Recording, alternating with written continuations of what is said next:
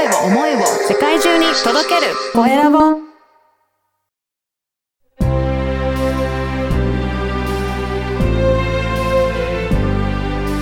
経営者の志こんにちは、コエラボの岡田です。今回は株式会社ビューティット代表の富田洋介さんにお話を伺いたいと思います。富田さんよろしくお願いします。はい、よろしくお願いします。まずは自己紹介からお願いいたします。はい、えー、株式会社ビルディット代表の富田と申します。えー、株式会社ビルディットは、えー一人一人の成長が世界をより良くするというビジョンを掲げて、えー主に、えー教育事業者様に向けたえーシステム開発、うんえーサービス開発のえーエンジニアリングサービスですね、を提供させていただいている会社です。うん。はい、どうぞよろしくお願いいたします。よろしくお願いします。そうですよね。いろんなシステムを開発されてるということですけど、例えば、はい。主な、あの、はい。こういったアプリとかって何かありますかね？そうですね、えーご紹介をさせていただけるところで言いますと、そうですね、えっと、最近ですと、うん。えー私たちの自分の、あの、弊社のポッドキャストでもご紹介させていただいてるんですけれども、えー D スクールオンラインというですね。えー小学生向けの、えーうん。プログラミング教育、まあ、はいプログラミング教室のための教材ですね。へえ。えーインターネットにつながる環境であれば、うん。あの、ブラウザー上でですね、インターネットを見るソフトウェア上でブロックを並べてプログラミングをすると、うん。そのプログラミングの実行結果がですね、あの、結構お好きな方は多いんですけど、マインクラフトというゲームの世界に、えーそのプログラミングの実行結果が反映されるというような、はい。はい、あの、そんなサービスがあるんですけれども、えーそのサービスの開発のあご支援をさせていただいていたり、はい。あ。るいはですね、えー、グロース X さんというですね、うん。これはあの、ベンチャーの企業さんなんですけれども、えー、あの、社内でですね、デジタルマーケティングについて学ぶだとか、あるいは AI について学ぶだとか、はい、あの、そういった、えー、社内での学びを促進するための、えー、教材配信ですね、うん。をされている企業さんのアプリ開発はい。だったり、えー、技術開発周りをえーご支援させていただいていたりします。そうなんですね。こういった教育関連になんか力を入れてるっていうのは、そういったなんか意識はあるんですか？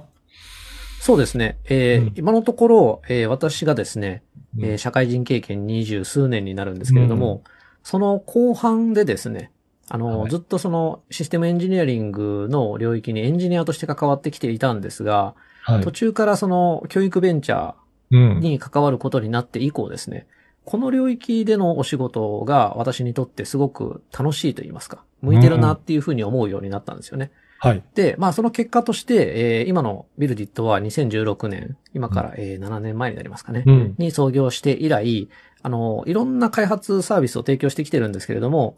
あの、私と会うところということで、うん。あの、教育事業者様向けのえーシステム開発を多く、えー受託させていただくことになりまして、今では弊社はもう教育関連に特化しているというような表現で、はい、あの、開発のお仕事をさせていただいております。はい。そうですね。教育関連ってはい言っても、今おっしゃったように、子供向けの教育だったりとか、もう大人がそういったはいビジネスのを活用する上でも、えー教育して学んでいくようなものとか、教育って言っても結構いろいろありますね。そうなんですよね。えーうんあの、私が前にその働いていたその教育ベンチャーでは、あの、うん本当に個人の方で、まあ、主には社会人だったんですけれども、はい。あの、教育っていう文脈で言うと、もう、あの、今私たちご支援させていただいているような、えーうんお若い方といいますか、うん。えー修学時、未就学時の方もたまに入ってきたりなんかするんですけどもね。うん。はい。あの、そういったところから、あとはまあ、あの、社員教育、社会人教育っていうところまで、あの、うん幅広くあるんですけど、この領域がやっぱり私の中ですごくこう楽しいと言いますか、意義があるなって思うのは、あの、私自身がそこの、まあ、えーユーザーさん、利用者さんのその成長に向き合えると言いますか、うん。どんどん良くなっていくっていうところですね。まあ、それをこう見ていくことができるっていうのが、私にとってのこう、まあ、喜びと言いますか、楽しいポイントでもあるので、まあ、そういった意味では、はい、あの、老若男女というんですかね。うん はい。あの、わけ隔てなく、もう学びの機会っていうのはずっとあるものだと思いますし、ははいい。。あの、最近だとね、あの、リカレント教育とか、うん岸田総理も言い出してますので、うんはい。うんあの、障害学習ですよね。はい。あの、はいその文脈で言えば、この学びっていうのは本当にいろんな方に、あの、お使いいただけるような、まあ、そんなサービス作っていきたいなっていうような、うんはい、考えでやっております。はい。ね、それで一緒にその成長が感じられるというふうにおっしゃいましたけど、結構あれですかね、一緒にそういった成長過程もわかるような感じで、寄り添ったような感じでサポートされていらっしゃるんでしょうか？そうですね。えーまず私たちは、あの、クライアントワークといいますか、やはり教育事業者さん向けのサービス開発なので、まあ一歩そのユーザーさんからは遠い位置にはいるんですけれども、えー主にそのエンジニアリングだとか、そのシステム開発っていう文脈でお手伝いさせていただいていると、見えてくるのは、やはりそのシステム上に残る、えー行動の記録だったり、はまあデータですよね。うん、まあこういったところから、えー対面で、えーそれこそその、えー学ぶ方にこう寄り添っておられる方、目の前で見ておられる方とはまた違った気づきをですね、このあうん。のシステムエンジニアリングの分野から提供することができたりするって、まあこれもあの一つの価値なのかなというふうにも思っておりますので、うん。はい、あの、両方の側面でですね、あの、関わることができるっていうのは非常にあの私にとっても有意義なお仕事だなというふうに思っております。はい。そうですね。そういったところから、よりそのはい。良い、えーソフトウェアとかそういったシステムを開発して、はい。提供されていってっていうので、どんどんどんどん、はえー良くなっていってるっていうことなんですかね。そうですね。はい。うん。はい。この番組は経営者の志という番組ですので、ぜひ、はい富田さんの志についても教えていただけるでしょうか？あ、なるほど。志って、まあ、なんかこういう文脈でいきなり来るんですね。はい、そうですね。はい。ありがとうございます。はいえっと、私ですね、先ほどちょっとお話ししてたように、まあ、今の、その仕事といいますか、うん教育事業者様向けのサービスをやっていくぞっていうのをですね、創業時から強い思いで始めていったわけではなかったんですね。ただ、はい。あの、仕事をしていく中で、まあそういったその自分の中で、えー有意義に思うところを感じていたっていうところが、あの、うん温まっていった結果、今もうここに注力するぞっていうような形になってるんです。うんあ、の、原点というところで思い返してみるとですね、うんあ、の、私の本当に個人的な生い立ちの話になると思うんですけれども、はい。あの、私はですね、あの、今だとちょっと珍しいぐらい5人兄弟うんの家庭に育ったんですよね。ちょっと多かったんですけど、はい、5人兄弟の4番目で育ちまして、うんはい。で、えっと、家に本がいっぱいあったんです。まあ、特に絵本なんですけど、うんはい。で、両親がですね、あの、子供には、あの、本を好きになってほしいっていう思いで、うんえー途中、その、出版社とかにも勤めながらですね、見本紙っていう形でですね、あの、もらってきたものを、まあ、自宅に置いてあったり、はいそして、あの、古本屋で絵本を買い溜めたりなんかしてですね、うん。うん。まあ、本当にあの、結構写真とかもあるんですけど、あ、こんなにあるのっていうぐらい本があったんですよ。そうなんですね。まあ、あの、多分一一千冊以上あったと思います。おおじゃあそれはかなり量ですね。かなりの量ですね。うんうんで、えっと、それをですね、えー私の父はですね、あの、電話したんですけど、なんでうちにはあんなに本があったのとか、はいあと読み聞かせをいっぱいしてくれてたんで、うん。うん。どんな気持ちで読み聞かせしてくれてたんかなっていう話をですね、電話で聞いたことがあって、はい。で、その時にですね、あの、一人に、まあ、兄弟一人にですね、毎日3冊読むって決めてたらしいんですよ。へえ、5人兄弟なのにですね。そうそうそうそう。すごいですね。そうすると、まあ、まだ私のね、弟が生まれる前だったりなんかするんですけど、でも上に3人姉と兄がいるんで、うん、はい。あの、まあ、洋介で、私ですね。うん洋介はずっともう姉ちゃんのところから聞いてたから、お洋介は1日12冊本を聞いてた そうなんだね。はいということを言われてですね。まあなんか、そういった教育というんですかね。まあ本をいっぱい読んでてもらってたっていうのが良かったのか、あの、私は結構その言葉を覚えるのが早かったりだとか、うんあとは、なんかこう、いろいろとそれがこう、学びっていうんですかね、学校の、えーお勉強だったり、あるいはまあ社会人になってからの、まあ学びっていうところにもですね、結構生きてるんじゃないかなって思っていて、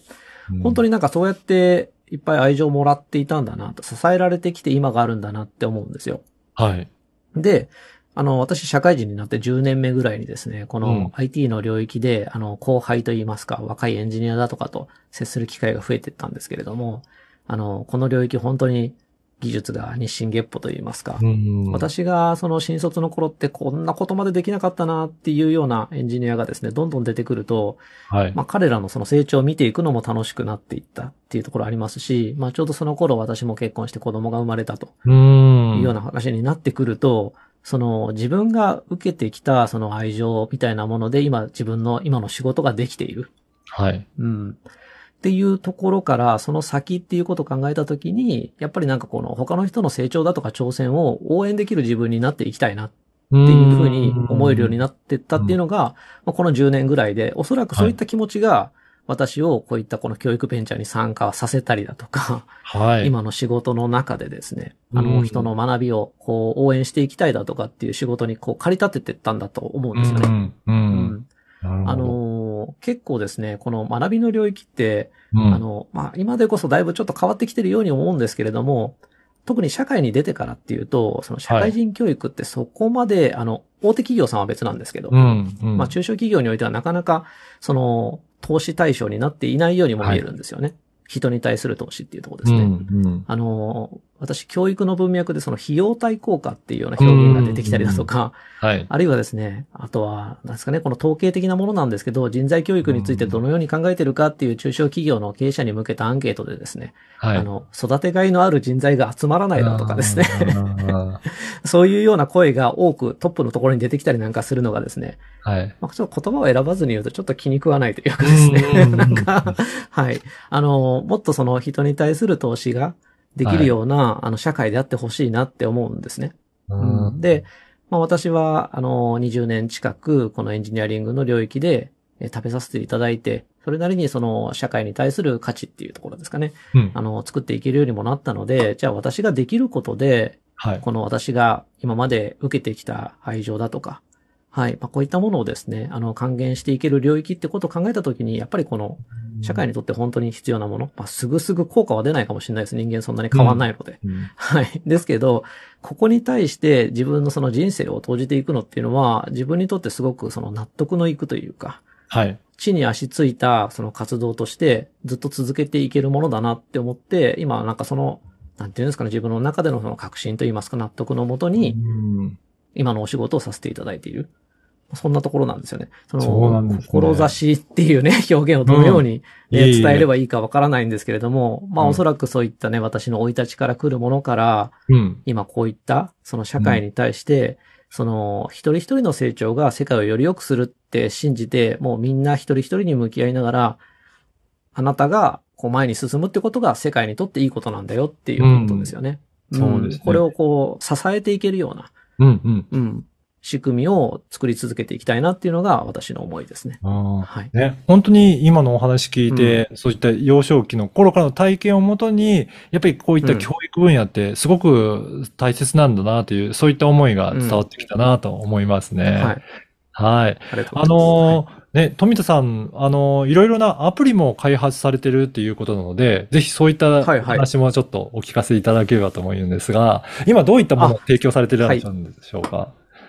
はい、ありがとうございます。えっと、あの、クライアントサービスといいますか、クライアントワークとしての、その、教育事業者様から、あの、開発をお引き受けして作っているものの他に、うん。今、あの、お聞きいただいた、その自社事業、自社サービスとしてのアプリ開発はい。をさせていただいておりまして、えー私たち2020年ですね、今から3年前にリリースした、えーストッカーといおう、えースマートフォンアプリがあります。で、はい。このストッカーというアプリはですね、えー振り返りの習慣化というような表現をしているんですけれども、えーこの気づきだとか振り返りをですね、まあ自分のこのアプリの中に溜めていくっていうよううんうんなことにフォーカスしたアプリなので、まあはい見てくれはですね、メモアプリっていうんですかね。うんそうなんですねあるい、は、あの、一人でやるツイッターのようなですね。はい。まあそんな風に見える部分もあるんですけど、はいあの、誰に見せるわけでもない、そうんの自分の中で起こっているその思考だとか気づきっていうのを、まあただひたすらに貯めていくと。はい。そして、それがですね、まあちょっと特徴的な機能として、その再発見っていう機能があるんですけど、はい。この再発見っていう、えー機能、タブにはですね、過去に自分が作った気づき、これをストックというんですけど、うんこのストックがランダムでこうピックアップされてですね、過去のあなたこんなことにね、あの気づいていたよとか、こんなこと考えていたよっていうのがピックアップされるようになってるんですね。うん。ですので、これはですね、本当にあの、継続すればするほど、習慣化すればするほど、あの、いろんな新しい気づきを自分に対して与えてくれるっていううような、んうんうん。まあ、そんなサービスになっていまして、えっと、はあこちらはもう今、リリース後2年ちょっと経つんですけど、ダウンロード数が今2万5千に迫ろうとしてるんですね。そうなんですねもう2万5千超えるかなという。はい、んそれぐらいの、えーご利用者さんにお使いいただいているサービスです。うんはい。ね、まずじゃあ、これ、ね、あのーぜひスマホアプリということなので、このポッドキャストの説明欄にも、ちょっとご案内のページも掲載させていただきますので、ぜひそこでね、はい。チェックいただいて、興味あるなという方は、あのーチェックしてダウンロードいただければと思います。これをはい。さらに、あれですかね、はい。今度、法人バージョンもなんかリリースされるというふうにお伺いしたんですが、はい。そうなんですよ。はい。あの、うん現在開発中なんですけれども、うん。私たち、えーこの個人向けのストッカーで、その気づきをですね、貯めたものをですね、はいその。チームの中で共有するっていうのは、これはあの、私たちの開発チームの中でやっていたことなんですけれども、はい。この人の気づき、人がその仕事からどんな振り返りをしているかっていうのをですね、チームの中でこう見せ合うというかですね、うん見ていくその環境づくりそのものが、まあチームビルディングでもあり、またあの、お互いから学ぶというんですかね。うん。うん。うん、仕事ができる先輩同僚はこんな風にその仕事から気づき、行動しているんだな、みたいなことって、あの、なかなかその、なんていうんですかね、社内研修でもなければ、そういったはい思考を共有する機会ってないんですよね。そうですね。うん。はい。この振り返りの習慣化っていうのを、そのチーム単位で行えるようにするもの。で、これうんが、まあやっぱり、あの、今お伝えしたようなチームビルディングだったり、うん。あるいは、あの、経営者やマネージャーの方であれば、その自分の、まあ、右腕といいますか、はい。あの、自分の分身が欲しいってね、あの、うん嘆いておられる経営者の方って結構多いと思うんですけど、うんあの、社内からですね、どういった方がその、えーまあ、分身になり得るのか、うん。はい。まあ、そういったところも、あの、見えるような、はい。そんな、あの、学びの空間づくりのお手伝いをするようなですね、そんなサービスを現在開発中でございますので、ねはい。いや、これも楽しみなので、あの、ぜひ先行予約のユーザー登録できるようなので、そちらも、ポッドキャストのはい。説明欄とかに掲載させていただければなと思います。はい。そして最後に、よろしくお願いします。あともう一点だけ、はい、お伺いしたいのが、はいポッドキャストもね、はい。やられていて、聞く、はい。インサイドビルディットという番組もね、はい。継続して発信されていますが、ちょっとこちらのお話も、はい、お伺いできるでしょうか？はい、ありがとうございます。まさしくもうこの岡田さんのところに大変お世話になっておりますけれども、はい、あの、昨年より開始させていただいている、その2022年からですね、うんえー開始している聞くインサイドビルディット。えーこちらはですね、もともと私たちがインサイドビルディットという形でやっていた、えー会社のブログですね。はい。これを音声版として、えー開始したもので、えーうん現在ですね、その社員にも参加してもらいながら、そのビルディットという会社にどのようなメンバーがいて、どのようなことを考えて仕事をしているか、まあ、こんなお話であったり、あの先ほどお話ししたそのストッカーという自社サービスが生まれてきた背景、そして、えー今後どういうことを考えているかっていうようなこともお話ししていたり、